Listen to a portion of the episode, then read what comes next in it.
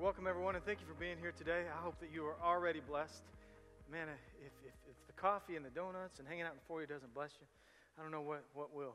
So uh, they're just, it's nice to be part of a church. Man, it's really, really cold, and, and uh, you come inside here, it's a lot warmer. God has really blessed us. So, hey, um, I want to remind you of a few things that are coming up at Faith Co Church. Next weekend will be January the 22nd. Starting that Monday, I'm sorry, next weekend is the 21st. Starting Monday the 22nd, thanks, sir, I appreciate it. Starting the 22nd, we're kicking off our seven day church wide fast. So make sure that you take part in that. Make sure that you're a part of, of fasting for, the, for seven days. Now, there's different ways to fast. Uh, there is you can, you know, there, there's different diets, like you can do the Daniel fast, which you only eat fruits and vegetables. And I've heard some people say that I'm giving up breads or I'm giving up sugar. And, uh, you know, I've heard people say, you know, I'm giving up chocolate for the week. You know, whatever it is, just make sure it's a little bit of a sacrifice.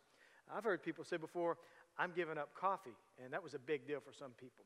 Here's the deal what fasting does in our lives, first of all, it brings honor to God it says, I'm going to give up something and I'm going to replace that with some time with God. Or it is going to remind me that I'm sacrificing for the call of God in my life.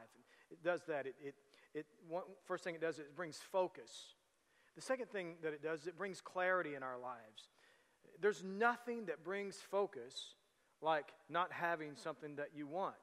And if you're here today and maybe you've got some hang up, you got something that's destroying your life, I want to strongly recommend that you, that you fast at least for about three days, food. I, I recommend that. Now, you know, if you've got some issues with health, that's, that's you know, you talk to your doctor, okay? So be, be careful about that. But listen, the, the, it's not going to hurt us to go. It wouldn't hurt any of us to go a few days and give up a few things as far as diet, right? Now, here's the key fasting implies, from the scripture, fasting implies diet. So there's no such thing as a social media fast right? It has to do with diet. Well, I'm, I'm, I'm fasting television for the entire week. That's my sacrifice. No, it has to do with diet. So make sure you're a part of that. And I believe that God is going to bless us for, for jump-starting our year by honoring God in these, these seven days. Amen? I want to challenge you in this. Say, that's a little bit of a challenge. Giving up something, giving up meat, or some people give up food for the entire week. Given, that is a challenge. But anything worthwhile in your life is usually a challenge. You believe that? All right. So let's kick off this message today with prayer. Heavenly Father, thank you, Lord, for bringing us here today. And I thank you, Lord, for the opportunity that we have to be here to serve you, Lord. And I pray that you will speak to every person, speak to our hearts and our lives. Bring change where change needs to happen, Lord, as we endeavor to break ground in this new year. In Christ's name. And everybody said, I want you to look at your neighbor and say, You need to let it go. That's what I'm talking about today. Taking ground, moving forward in your life, is about letting some things go in your life. Now, this series, Taking Ground, we've been talking about Joshua and the Israelites. Remember, if you were here a couple of weeks ago, Israel was on the brink of the Jordan River. God uh, dried up, or he, he made the river of Jordan roll back, and they walked across. And all of a sudden, as millions of people walked into walked across that Jordan River, all of a sudden it was a, a surreal moment. This is Canaan. This was the land. Have you heard the expression, the promised land? Have you heard the expression, the land flowing with milk and honey, which was talking about, I mean, milk and honey, that wouldn't do much for us right now, but it's talking about the provision that God was going to give them in their land, the food. They would not go through famines and things like that because God was taking them into a place of blessing. This was Canaan. Joshua took them through that, and as they stepped over there, here it was. But the thing was, Canaan had to be conquered. So they would go on a few years of wars and they would overcome about 30 plus kingdoms and nations. Listen to me. Anything that God does in your life, any kind of opportunity that God places in your life, it will come in the form of something that will have to be conquered. But as God was with them, God will always be with you. Amen? Now, we talked about this last couple of weeks. First, I began talking to you about this message that taking ground first begins with a new mindset. That we're going to have to think differently about our lives. We're going to have to think differently about what it is to set a goal, about what it is to be resolved about something. And then last week, Peyton preached a message. He talked about if you're going to get to something, you got to go through something. So there is a process that takes place in order for God to get you from point A to point B. There is a journey and there is a process. Well, today I want to talk to you about taking ground and what that means as far as letting go. If you're going to go forward and take ground in this new year, if you're going to accomplish some things in your life, then you're going to have to learn to let go of, few, of a few things. In Joshua 24 and 14, we'll read that here in just a second. But this was, this was after Israel had conquered all of the land. This was after they'd gone through all these wars. We began in Joshua, the first chapter. This is Joshua, the 24th chapter. This was after God had, had completely given them everything. Had, there, were, there were no more wars to be fought right now. And he brings all of the leaders of Israel together and he issues them a challenge. He says, I want to talk to you about something before everybody gets land. He, I mean, they're dividing the land up 12 different tribes of Israel. Everybody gets a portion of the land of Israel. And as that's being done, he brings all the leaders in and he says them to the, these things. He says, Fear the Lord and serve him with faithfulness. Throw away the gods of your forefathers that they worship beyond the river in Egypt and serve the Lord. But if serving the Lord seems undesirable to you, then choose for yourselves this day whom you will serve, whether the gods your forefathers served beyond the river, the Jordan River, or the gods of the Amorites in whose land you are living. But as for me and my household, we will serve the Lord. You see, this was on the brink of allotting and possessing the land of Israel. This was, or the land of Canaan. Joshua decreed a challenge to these people to let go of a lifestyle, to let go of the gods of their forefathers. He said, We're about to step into a brand new land. This is the land of promise. This is the land that had been prophesied to us over 700 years ago. This is what God has, has told us He was going to do, and now God has done it. So here's what I want you to do. In order for us to possess this, in order for, God, for us to walk in the blessings of God in this new land that we're about to receive, I want you to let go of some of the things that you grew up with. I want you to let go of your past life. I want you to let go of, of, of your past gods and, and what happened to you and your forefathers and all these things that happened. Let go of those things in order to seize what God wants to do.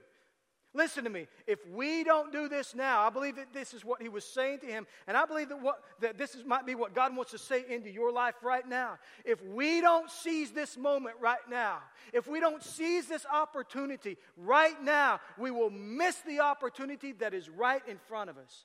Amen? That's what Joshua was saying. Taking ground means letting go of what's behind you. You see, if we don't let go of what is behind us, it will rob us of what is right in front of us. If you don't let go of what has happened to you, if you don't let go of what you've done, if you don't let go of past mistakes, it will rob you of what is staring you in the face right now, and it will rob you of what God wants to do in your future. So many times we see things, we see some, or so, so many times we see something in life that we believe is God's will for our lives. I mean, it's ours for the taking.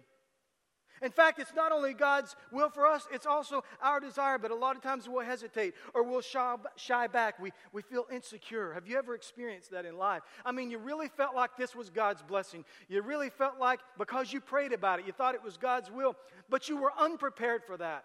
Maybe it's because you were too busy looking back or believing things about your past or believing things that happened. Maybe this was too good to be true. Have you ever experienced that in life? Have you ever come face to face? Or let me ask you something. What if you were to come face to face with what you were praying and believing that God was going to do in your life? What if you were to come face to face with that? I mean, you have these aspirations, you set these goals, you have these dreams, you pray about these things, but what if it were to be right in front of you right now, today? Would you be prepared or would you shy back? Would you say, I don't know if I can do that? I don't know if I don't, and that's and, and that's what was going on. That's what was going on in the life of Israel. These were a wishy-washy people. These were people that, that, that couldn't make up their mind, even staring Canaan right in the face he was having to say to them, You need to make a decision right now. You need to stop looking back. You need to stop trusting in the gods of Egypt. You need to, you need to walk away from that once and for all. Seize the moment or lose the moment. Let me go back to that question. What if you were to be standing right in front, or what you were praying for God to do in your life? What if you were to come face to face with that? Would you be ready? Would you be prepared? Or would you shy away from it because you, you're moving in fear or operating in fear? In 1984, I was 16 years old. And to just to give you an idea of what was going on in the world, uh, or the time frame that we were in, some of the movies that were released were The Terminator. You remember that movie? The Terminator. Footloose got released that year. Get it? Footloose got released. Footloose got, okay. That just happened. It was a natural thing. Uh, the Karate Kid, The Gremlins, that's a few of the movies that were released that year. I, will spare you the songs and the styles, but that's about, that's, that was the decade and that was the year. I, uh, I had a Jeep, 1978 Jeep CJ5. Does anybody remember what a Jeep CJ5 looked like? If you're not probably 40 or 50 years old, you won't remember because they had to quit making them. They were short and narrow, and people were rolling them. In fact, that's what I ended up totaling mine, but that's a different travesty, okay? My Jeep had a V8 in it. It was a three speed, it had headers on it, it had a three inch lift kit on it, and it had 31 inch mudder tires and chrome wheels. It was the baddest Jeep you ever did see. It was really, really cool. And uh, I, was, I, was, uh, I went to a private school, but a lot of times when our sports, and you know, it was coming to the end of the spring or whatever, when our sports was, was done, I would go and I would visit some of my friends at, at, public school or some of the community schools because I liked watching them play sports. And while I was there one night, we grew up in Tecumseh. While I was there, a certain cheerleader caught my eye, and all of a sudden I was more interested in the basketball games. And uh, I, I, asked around a little bit about her, and come to find out she was two years older. I was a sophomore. She was two years older, so I thought, well, I don't know. I probably got no game with a senior. I think she had a, a boyfriend in college and whatnot, but that, that never stopped me from being interested in the games and going over and sitting in the cheering section. I, I, I, I found out that, that uh, she was the head cheerleader. Now, you know what the head cheerleader is? She's the one that stands there and says, Ready? Okay. Which was very impressive. You know, then they do their whatever that is. And, So I, was, I would go to the games, and, and uh, some time passed. And then one of the most bizarre things that ever happened to me happened one night.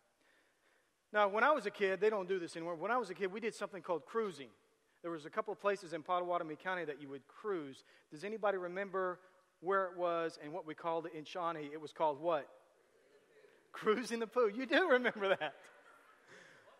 Cruising the Poo. Now, that was actually a cool thing because there was not a lot to do. So, what, what, what this looked like would be down Kickapoo Street from about Independence all the way to MacArthur, there would be cars lined up along Kickapoo, and it was just a bunch of social activity.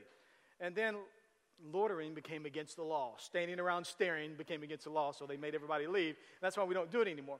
But anyway, you'd just drive along and you would see people, you, then you'd pull over and you'd talk to them. Well, in Tecumseh, it was down Walnut or Highway 9, and then you turned and you headed south on Broadway to the car wash, or there was a place to turn around right there. And, and that's, that's what we did on Friday and Saturday nights. Well, after a basketball game one night, it, this was a very bizarre thing. I was driving, I was making my last cruise around, you know, down South Broadway, right around where the car wash, car wash was back then. And I'm, you know, I'm driving my Jeep along, no top on the Jeep, no doors, everything, just enjoying myself. And all of a sudden, I looked over to the right, and there was that cheerleader. Like standing on the side of the road, like completely discarded, okay? So, you know, I'm, I'm driving along and I'm like, I t- take a double take. She's down tying her shoe in her cheerleading outfit, okay? Somebody got rid of a cheerleader. Oh, anyway, I'm like, what in the world? So, you know, I, you know, I, I turn around this way my Jeep.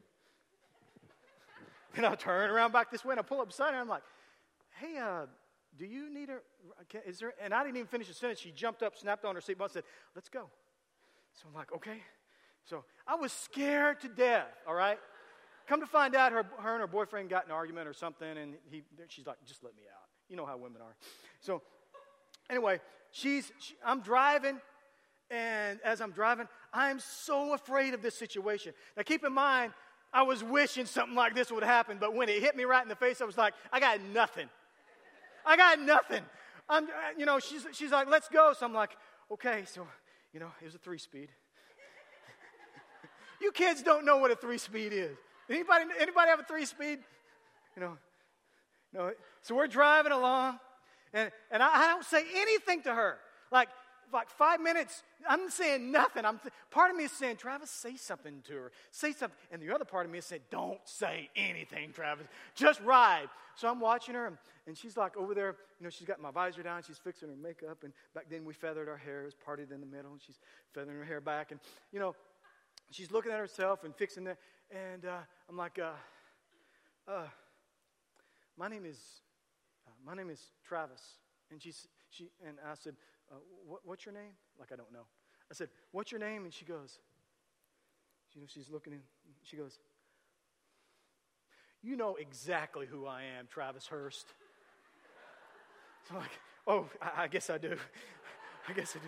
So we kept driving. So like, I still didn't say anything after about another five minutes, and finally she looks over at me and she goes, Hey, you want to just take me home? And you know, I was like, Oh no, that's not what I want. I mean, ride around with me for another 30 minutes in awkward silence. Let, us do that.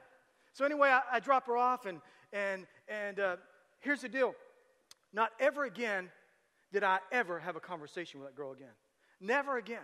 I mean, I, I, you know, I had this, this you know, high school crush on her, but I never had another conversation with her. I never had a moment like that. And, and, and the thing is, is I drove to that spot for the next six months, hoping, you know, she got kicked out and discarded again.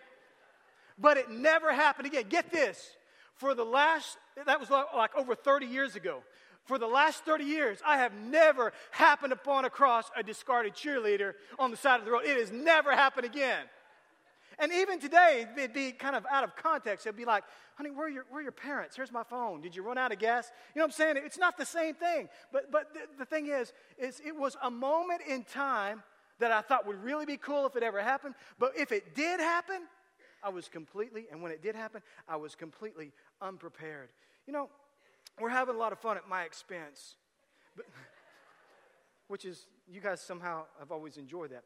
But can I, if I can just be serious for a second, because I've had some real moments, blow it moments in my life where I thought, I missed that. I've had opportunities in my life where, where I felt like God was staring me straight in the face, and because of insecurities or because of things that I was holding on to in life, and, and, and because that I, I didn't believe that, that God was doing this, and my, whatever, I blew it. And I never had the opportunity to do that again. Have you ever had a moment like that? Let me ask you something.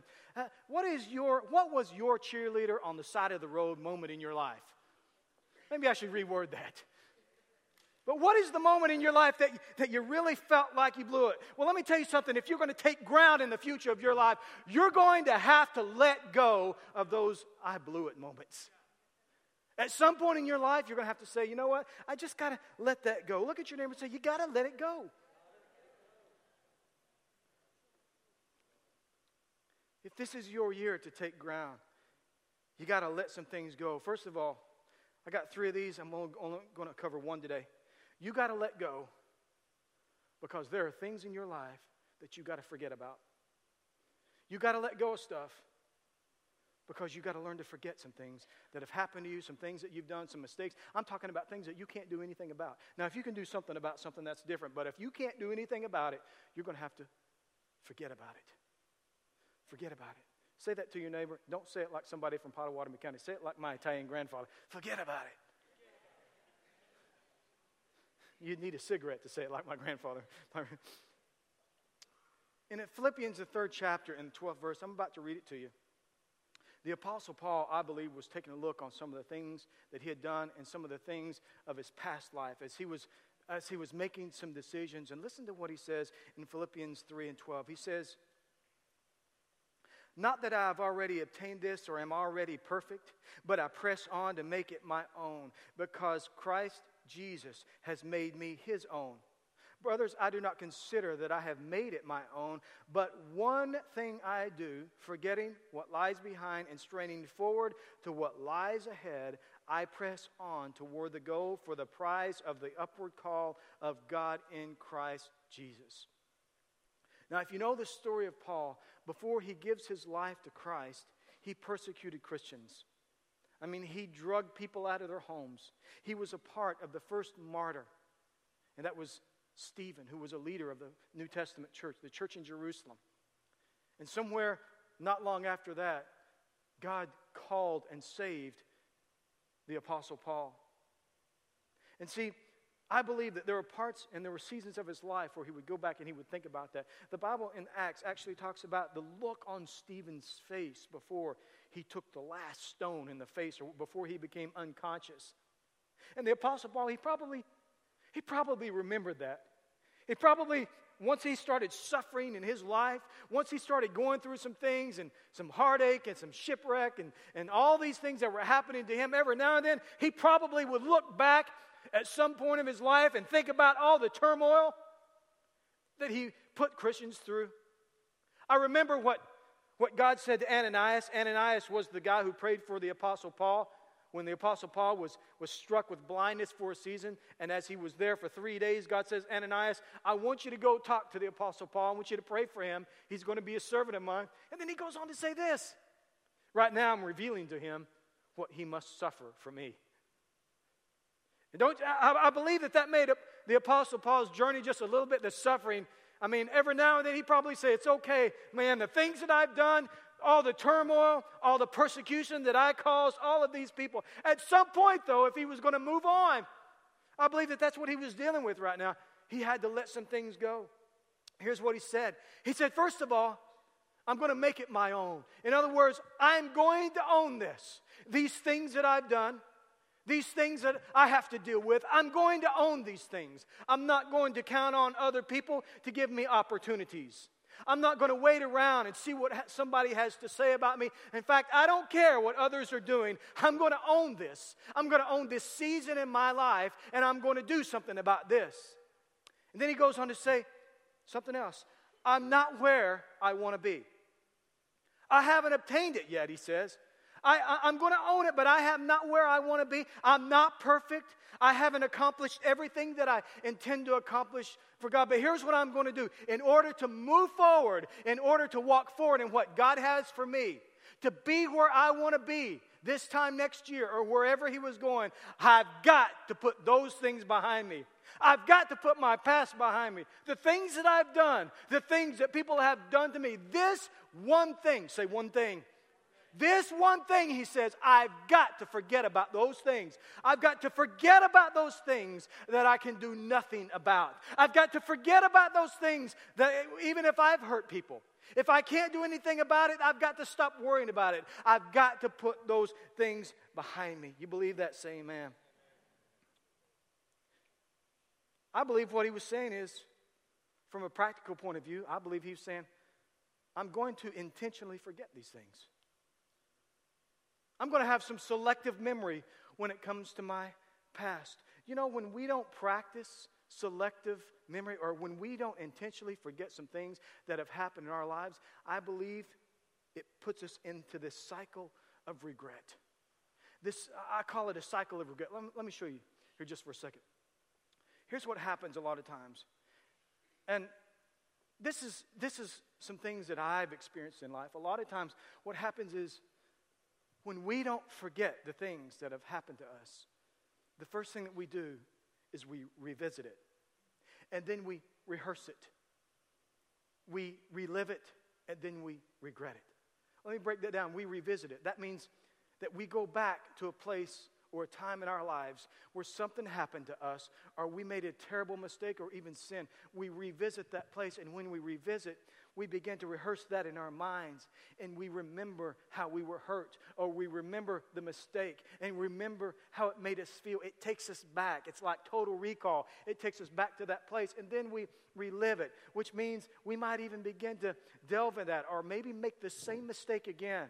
Or maybe when we relive it, we, we, you know, we carry baggage through life that we place on our kids and we see some kind of the same cycles in their lives. And then when that happens, we end up regretting it because we wish we could change. That's what happens when we don't forget. That's what happens when we don't let things go. When we don't let things go, we don't forget these things. We live in a cycle of regret. It's a very, very vicious cycle. Listen to me. Stop going back to the places in your life that are messed up. Stop, stop revisiting those areas. Stop going back. We need to stop going back to the places that we messed up in our lives, revisiting, rehearsing, reliving, and regretting.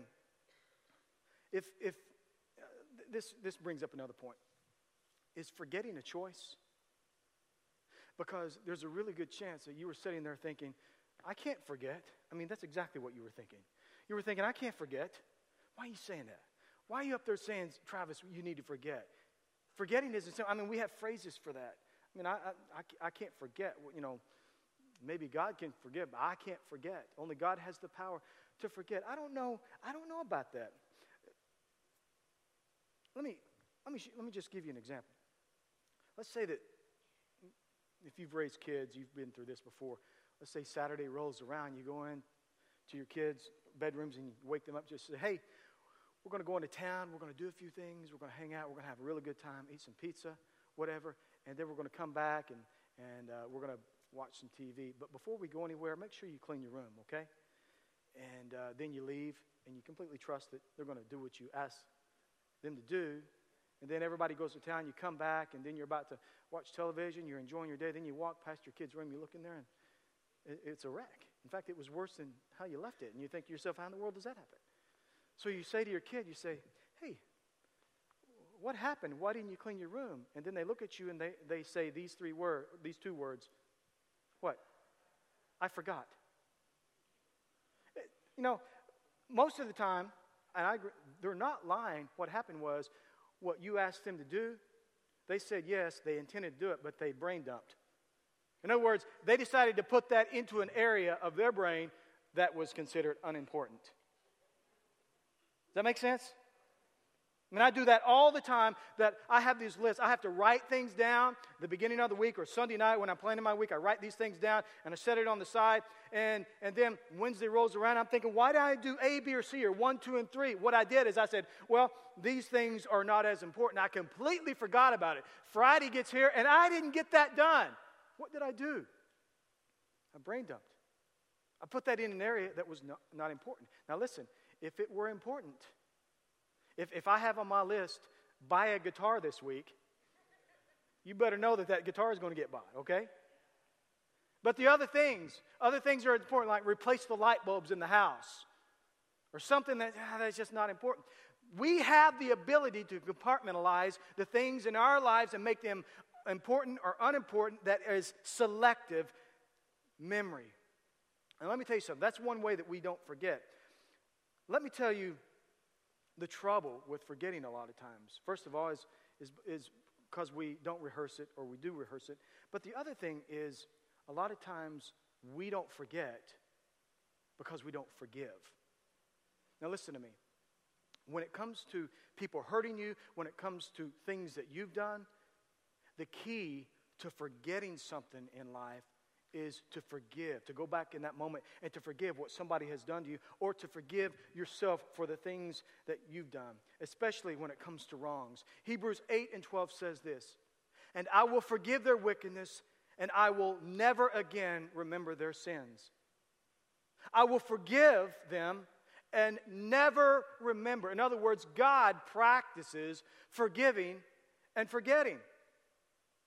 Why do we go back and conjure up and try to relive things that God has forgiven and forgotten in our lives. We do that so many times. If God, if God has forgiven you for something, why would you go back and try to remember those things? God has forgotten those things. Why do we keep bringing it up? Listen to me.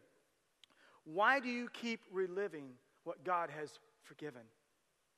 Why do you keep reliving what God has forgiven?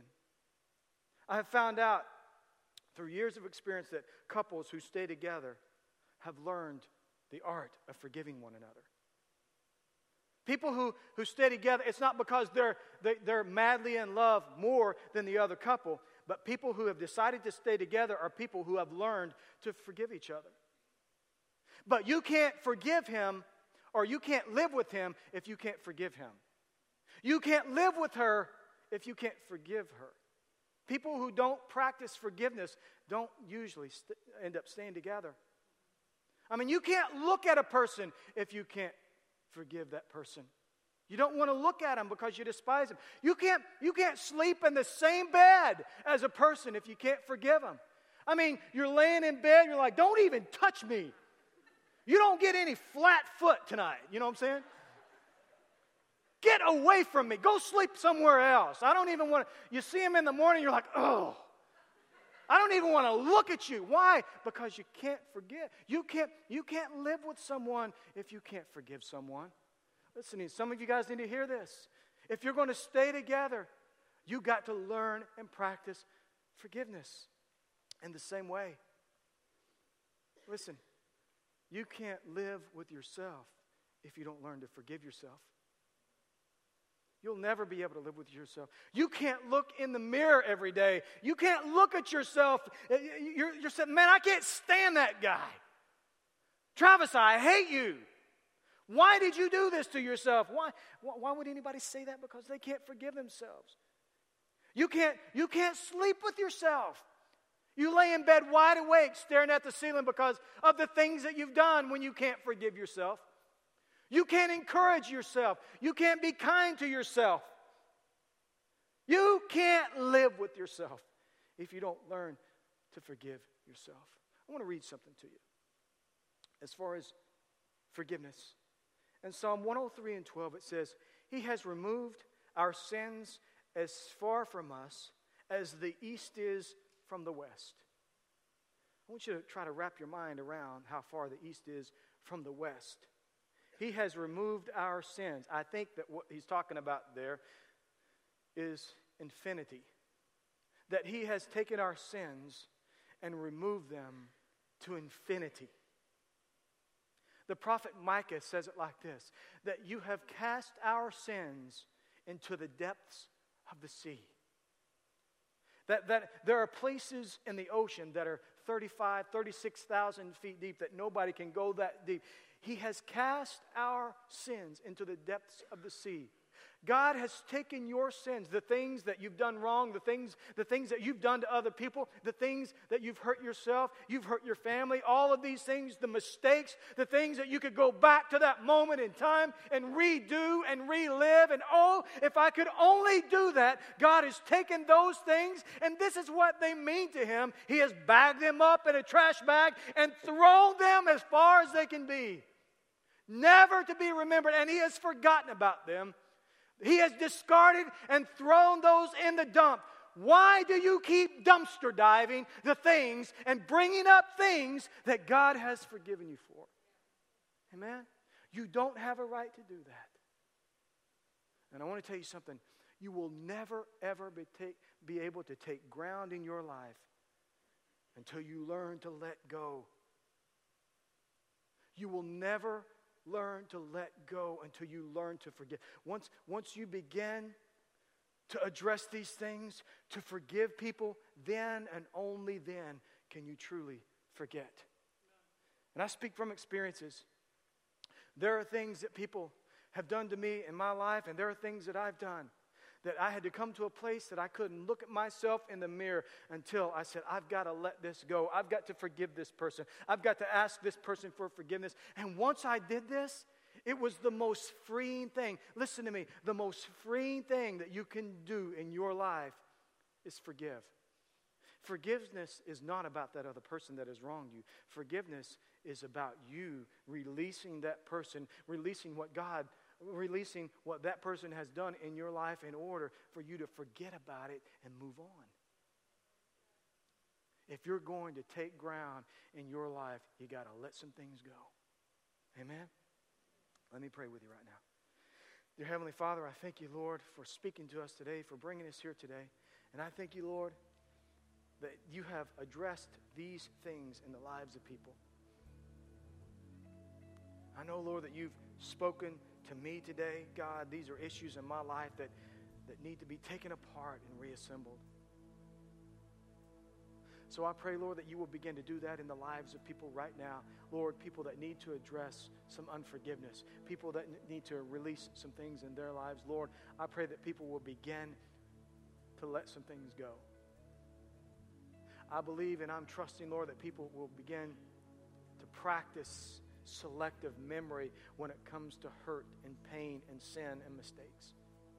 Whatever that looks like in the lives of people, in the name of Jesus as your heads are bowed and, and maybe you're evaluating some things that are going on in your life, I want to talk to you for a second.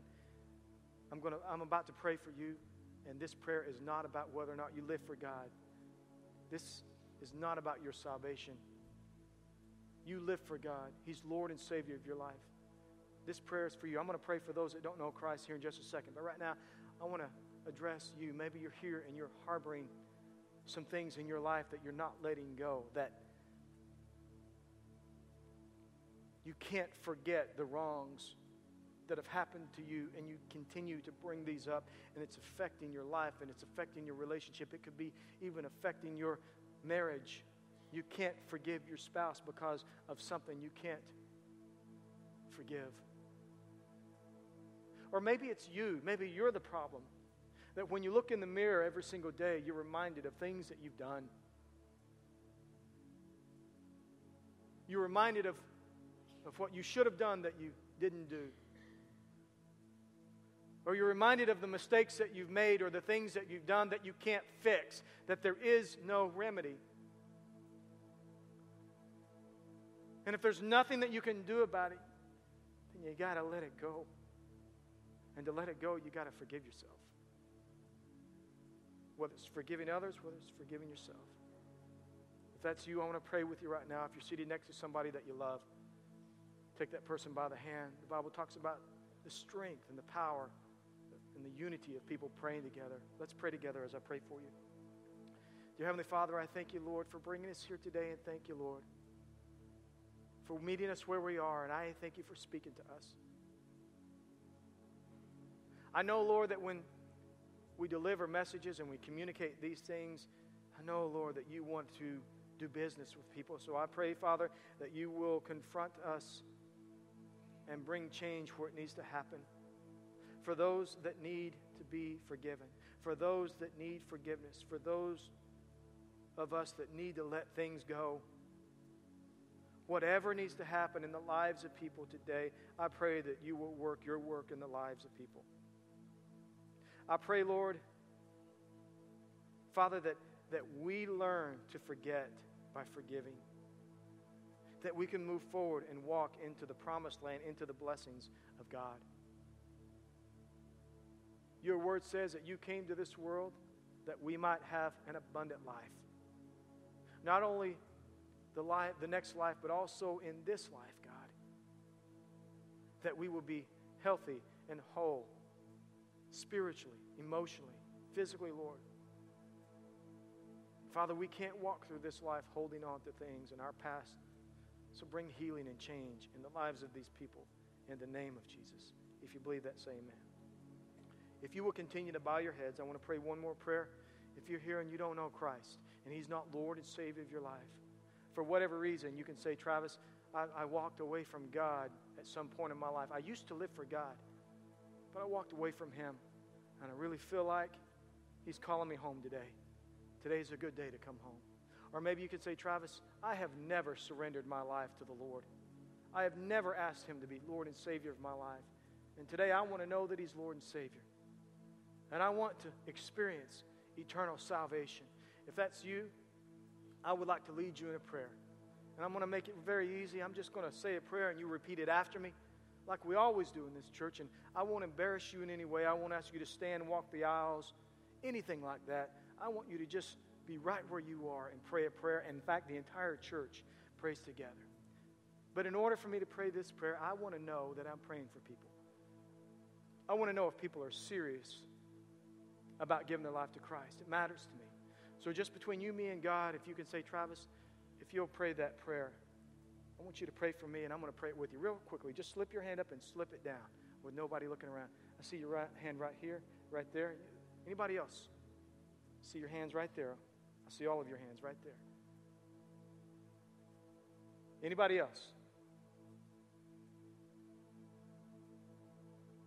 One more time, then we're going to pray. I just want to make sure I'm not missing anybody. Okay, we're going to pray. I don't know if I saw everybody's hand. I know we had a few. And as we pray, just know that God saw your hand and God saw your heart. Even if I didn't see your hand, even if you didn't raise your hand. The most important thing is, as you say this prayer and mean it and come home to God. Let's all pray together. Dear Heavenly Father, I am before you today and I give you my life. Jesus, I invite you to be Lord and Savior for my life. I ask you to forgive me for all of my sins and wash me whole. I confess that I believe in you, Jesus, that you died for me and rose from the dead. So today I give you my life. And from this moment on, I am committed to you. So take my life and use it for your cause in the name of Jesus. Amen. Come on, guys, let's celebrate.